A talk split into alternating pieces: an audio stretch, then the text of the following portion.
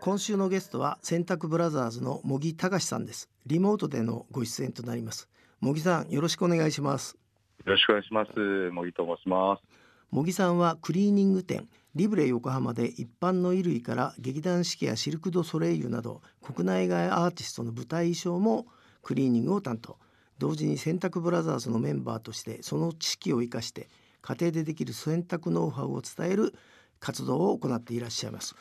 えー、とこの茂木さんまずこのクリーニング店ははい茂木さんの弟さんがやってんですか、そうですね。実の弟が2007年から、はい、横浜の方でクリーニング店を立ち上げたって感じですね。あのもともとあれですか？ご実家がクリーニングと関係ある、あのご商売なさってたんですか？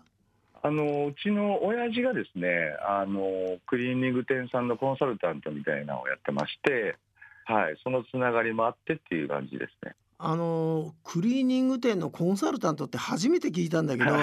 はい、そあのあれですかね営業範囲を広げるとか、そういう方面のコンサルなのか、どうそういうコンサルなんですか、あの要はあの機械を入れてであの、まあ、業務の効率化だとかあとはまあクリーニング店さんの、まあ、集客のコンサルタントやってたりとか、はい。まあ、そういった業務面でのコンサルタントですね。あのよくウェディングドレスのね貸し衣装のクリーニング屋さんっていうのは僕取材したことあったけどこはい。の舞台衣装のクリーニングしかもシルク・ド・ソレイユとか劇団四季とか、超一流のとこのその舞台衣装をやるきっかけってどういうことだったんでしょもともとうちはその一般のお客様向けの、まあ、クリーニングやってたんですけどもあのお店の近くにですね劇団四季さんのそういう本社がありましてうはい。でたまたまあのそこにこう持ち込まれた方が、えー舞台衣装の担当されてた方で、まあ、私物を持ち込まれたんですけどでそれを全然知らなくてでお受けしてでそれをまあ綺麗に返したところなんかそれにすごく感動していただいたみたいでそこからの流れですね。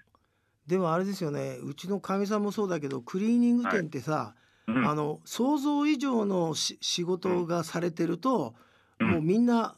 思い入れますよね。そうですね、やっぱりそこがね、やっぱりこうがっかりされると、ね、まあなんか違うクリーニング店さんに行ったりとかするけど、やっぱりこう、思ってた以上の綺麗さだったり、仕上がりだったら、やっぱり信用していただけるっていうのがクリーニング業界かなと思うんですけど、J-Way ロハスタあのーんまずはこの茂木さんたちが名乗ってる洗濯ブラザーズ、まあ何人いるのかちょっとはい、説明して、それでそれぞれの役割分担ちょっと教えていただけますか？わかりました。えーっと、まあ、私が長男で、えークリーニング店やってるのが次男。で、もう一人三男っていうのがいまして、えー洗濯ブラザーズとしては3人、兄弟ですね。で、えーっと、長男と次男は実の兄弟なんですけども、まあ、三男の今井亮っていうのが、あの、仲間に入りまして、そこからスタートしてるんですけど、まあ、役割としてはやっぱりその、えー次男がまあキーとなって、やっぱりこの洗剤の開発とか、あと、まあ、あの技術的な部分のその、まあ、本を書くにあたってもそうメインになってたんですけどで、まあ、僕はもともと海外のオーガニックコスメを輸入する、まあ、代理店でずっと働いてた経験があったんで、まあ、そういった洗剤の、えー販売とかあの、まあ、セミナーその、まあ、受けたりとかっていうのをやってます。で三男はねもともと IT 関係にいたのでそういったその、まあ、SNS を活用して、まあ、クリーニングとか洗濯ブラザーズっていうのをこう発信していくような役割で3人でやってますね。J-Way ロハスタえー洗濯のプロ集団洗濯ブラザーズの著書、日本一の洗濯屋が教える町台だだらけの洗濯術。まあアスコムから発売されてるのを読みました。で一番驚いたことがですね最初結構わかりやすいよねイラストで丸×でそうあのですね。クイズ形式になってまして。常識をくことごとくこう覆してくれるんですけど、ままずまあ書かれたご本人から一般の人が間違ってる、えーところなんか3つぐらい面白そうなのを教えていただけますか？そうですねあの洗濯機に入れる順番なんですけどやっぱりこう皆さんは洗濯物水で洗剤っていう順番で入れると思うんですけどあ僕たちはその逆に水を先に張ってで、えーっと洗剤を入れて最後に洗濯物っていう順番なんですね。でこれはまあ皆さん全然やっぱりやってないんですけど、まあ、クリーニング店としてはあのみんなやってることなんですけど一般の家庭では全くこう知られていないっていうのがまあ一つとあとはあの、まあ、天気の日は洗濯日和っていうのがあの皆さん常識的にあると思うんですけど僕たちは逆にその年中部屋干しっていうのをしてます。あとは何かな。なんか気になったやつありますか？いいや一番僕洗濯物で気になるのは、あの、はなんだ加齢臭じゃなくて何でしたっけ？はい、匂い。臭いの。う部屋部屋干しとかだから部屋干しって、はい。あの本の中に書かれてたけど、うん。あはい。の部屋干しの、えー理由は、えーもっとその前あ洗い方一番最初のそもそもの例えば洗濯機の浴槽にあるとかね、うんそういうのはすごいい新鮮でしたね。そうですね、まあ、洗濯槽がやっぱり臭いとやっぱりその衣類に菌が移っちゃいますし、まあ、それをちゃんと洗えてないとそのまま干してもやっぱり匂い菌というのは残ってるんで部屋干しの原因になってるっていうのが一番ですね。まああのいよく NHK の朝のニュースでも、えー今日、洗濯日和のマーク書いてあるじゃないですか。はい。はい。はい、あれをちゃんと根本的に教えてあげなきゃいけませんね、今後ね。そうですね。僕たちがやっぱりあの一番お伝えしたいのは、まあ、スタイルとしては服のアンチエイジングっていうのがあの大前提としてこの本を出すにあたってもそこがまあ大前提としてテーマとしてあるんですけど、まあ、その服のアンチエイジングをするためにはえーやっぱりこの部屋干し紫外線に弱い生地を守るために部屋干しっていうのは一つ、えーキーワードになってきます。なるほど。はい。ああとですね普通の家庭はあの、洗濯屋さんプロに出すものと、うん。家庭で洗うものってはい。分けてると思うんですけど、はい。今回のあの茂木さんの著書によると、ほとんどのものが家で洗えるんですか、そうですね。あの正しいその選択の仕方そしてその正しい洗剤選び、えーこのまあ2つがあればほとんどのものは家で洗えます。あの要するに洗濯すると洗濯して、えーそ脱水して注いでって工程がありますけど、はい。一番のポイントってどこなんですかね？えーっとやっぱりその洗いの部分で言うとやっぱり皆さんあの、ね、衣類を入れてそのまま自動洗濯コースでピッて押すだけなんですけど、まあ、やっぱりその洗濯機自体がやっぱり節水モードになっているものがやっぱりすごく多いのでで水が少ないとやっぱりすすぎの段階で洗剤が残っちゃったりとか、まあ、汚れも吸い切れずに残ってしまったりすることがあるんでやっぱり最初のお水の設定っていうのをあの水量多めにしていただきたいなっていうのが一つとあとね洗剤の量もあの結構汚れてるからってあの洗剤を2倍入れたりする方が非常にいらっしゃるんですけどそれもやっぱりね汚れを守る方向に走っちゃうので洗剤はもう本当に適量がベストですね。J-Wave Lohas Talk. あの一般の家庭で洗濯してるものってどのぐらいはあれですか？とにかくプロにだ出さなくていい？9割ぐらいは家で洗えちゃうもんなんですかね？普通の家庭本では。当そうですね、まあ、イメージとしてほぼほぼ家では洗えちゃいますね。はい、一番出さなきゃプロに出さなきゃいけない分かりやすいもんって何ですかね、もう本当にシミがついてどうしようもないものとか、あと革製品とか、あと着物類とかですね、あと毛皮類とか、じゃあ本当にあれですね。普通に考えてうん。特殊なものしか実は洗濯屋さんで、はいえお願いする必要なくて本の中では学生服も洗えるぞって書いてあるんですけどそうですね。あの横浜でちゃんとしたあのクリーニング店やっててはいクリーニング屋の敵みたいなことを、あの座って PR しててなんか、はいい、いろいろ叱られたりしないんですか業界からは？いや、業界からは叱られたりしてますよ。あそうなんですか。はい、ちょっと勘違いされる部分もあるんですけど、まあ、決して僕たちはクリーニング店を否定してるっていうわけじゃなくて、まあ、結構その洗濯っていうものに興味を持ってもらってでどんどんどんどんその洗濯を好きになってもらう、まあ、洋服を好きになってもらう。そうすることによってクリーニングの、まあ、点の技術っていうのがどんどんどんどん上がっていってもらえたらいいなっていうのとあとはあの今若い人たちが全然そのクリーニング店で働きたいっていう意欲がなくて希望がなくてやっぱりそのクリーニング業界全体も高齢化している業界なんですね。なのでもっとこう若い人たちにまあ洗濯って楽しいし面白いしかっこいいよっていう感じで見てもらえたらいいなと思ってます。J-Way まあ私も、えー、と自分家のキッチンでこの間違いだらけの選択術を読み終えてですねはい。実はあのかみさんが読むかなって置こうとしたんですけど、はい、また怒られそうなんですけどあの実際の洗濯やってるあの主婦の方たちの反応っていうのは、あのうん。講演やなんかなさるとどうなんですかね？やっぱりこう洗濯だけはまあねあの誰にも習ってないんですよね皆さん。僕たちはもう多分何千人と話してるんですけど本当にこう毎日のことなんですけど誰にも習ってない自己流で、まあ、全部洗濯機に任せてやっちゃってるっていうのがあるんで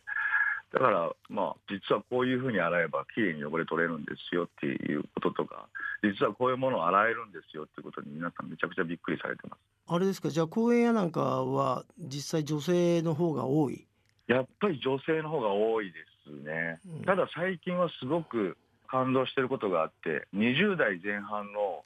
男子がすごく選択熱が熱くって、あの僕たちの、まあ、セミナーとかやっても最前列で見てくれてる若い男の子たちが増えてます。へえ。じゃああれですね。ここの帯で3人揃って僕さ最初あのお笑いかなんかがね あの、えー絵のステップかなと思ったんですけどじゃじゃあ次はあれですかね。なんかバンドかなんか組んで歌出すとか。で なんかまた、えーこのこの三男がそういうの担当なのかな？なんか考えてらっしゃるんですか？もうちょっとこの広めるために若い人たちへのリーチを。そうですね。あの実際洗濯ブラザーズのテーマっていうのがああるんですよ。曲をあのある歌手の方に歌ってもらった歌があって。はい、そういうのも、まあ、一つですし、そのすごく SNS でのなんですか反響とか、YouTube チャンネルもやってますし、やっぱりそういうことに結構反応していただいている若い方が多いんじゃないかなと最近は思いますね。じゃああれですか可愛いじゃななくて新しいなんかに日本語として海外展開もなんか考えてらっしゃるんですかね？今ちょうどあの台湾であの洗濯洗剤の代理店が今動いてくれてたりとか、やっぱりまああの創業当初から横浜から世界へっていうのが、まあ、テーマで僕たちもやってまして、まあ、洗濯って別に日本だけじゃなくて世界中でやってるんで、そうだよね。うんはい、やっぱりこうただ単にその家事の一つじゃなくて、まあ、もっとこうあのレベルを上げていきたいなというふうには思ってます。あの僕驚いたんですけどそその洗濯ブラザーズは全国でイベントやセミナー講演をやられてるってことなんですけど、はい、はいあのこんなっつっちゃ申し訳ないけどあの洗濯機で洗濯することでうん。講演をやるっていうのはどんな組み立てで、どんなお客さんが集まるかちょっと教えていただけますか？やっぱりシーズンによってその服の洗濯に対する悩みがいろいろあるんですね。まあ、例えばこのシーズンだったら、えーニットをどうやって洗ったらいいかとか、例えば自宅でダウンを洗いたいんだけど、えーどういうふうに洗ったらいいかっていうのを、まあ、本当に僕たち現場行ってあのい一人一人のお客様に説明してで、まあ、僕たち洗剤をリブレ横浜っていう洗剤作ってるんですけどそれの無料でサンプリングをしてまあ、これで一回家で洗ってみてくださいみたいな感じで一人一人お客様にお渡ししてっていうスタイルでやってます。あのまあ洗うのはじゃあわ分かりましたそれで僕はやっぱりあくまでなんかこう匂いが気になるんですけど部屋干しにすると匂うように感じるんですがそれをなくすための乾かす時のポイントみたいなのあったら教えてもらいたいんですけど。そうですねあの乾燥の三原則っていうのがあの分かりやすく言うとあるんですけど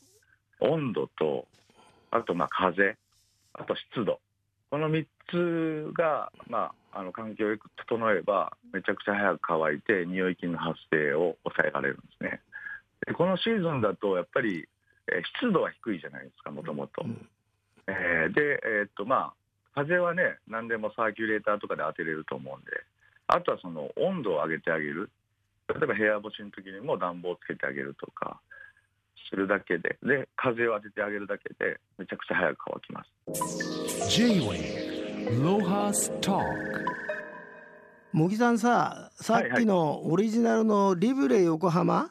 はいはいはい。この洗剤のさなんかオリジナリティっていうのをちょっと教えていただけますかね、そうですね、あのリブレ横浜のブランドは、あもう本当に生地ごとにですね洗剤があるんですよ。例えば、まあ、デイリー用の洗剤とか、あとまあスポーツウェア用とか、あとデニムもありますし、あとシルク、ウール、カシミヤ用、あとダークウェア用とか、まあ、本当に生地によって洗剤が違うというのが一つと、でもう一つは柔軟剤が全くいらないんで。これだけで本当にふんわり仕上がります。で、かつ、まあ、ナチュラル成分をあのまあ、ベースとして配合してるっていうのが特徴ですね。あじゃああアレルギーの方やなんかも心配なく使えて、そうですね。赤ちゃんの衣類にも使っていただけます。じゃあ実際あれですか？デパートとかどっかであの買うこともできるんですか？そうですね。はい。デパートですとか、あとはまあ本当に多いのは、まあお洋服扱っていただいてる、まあセレクトショップさんが一番やっぱ多くて、六本木ヒューズでもエストネーションっていうセレクトショップがあるんですけど、はいはい。そこでも取り扱っていただいてたりします。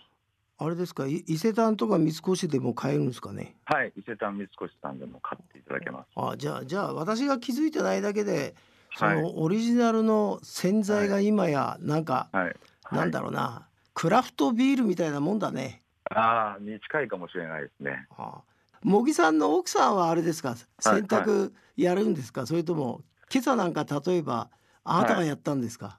今日はも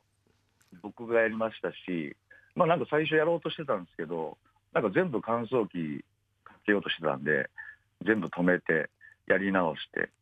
で、今干してっていうの。なるほどはい。だから、あの、全部家の、えーダウンジャケットとか、まあコート類も僕が手洗いしてますね。じゃああれだね。あなたたちの活動ってさあの、はい。主婦がさし働いててうん。主婦やってて、旦那と喧嘩してる、えーはい。女性たちが喜びそうな動きだね。おそうなんです。よだからもっとその男性がね、うん。あの洗濯やってくれたら、それほど嬉しいことなくなないですよね、ね。女性の方はね。うん。じゃあやっぱりあの聞けば聞くほどさあの漫才ブームみたいにさコンテストにしてさそれで年に1回表彰するとかさそれいいんです、やりたいんですよ。そのぐらいでかいこと考えてなんかいやってよ。ぜひ新しいあのね選択の潮流を作ってください。今日はどうもありがとうございました。ありがとうございました。J-Wave Lohas Talk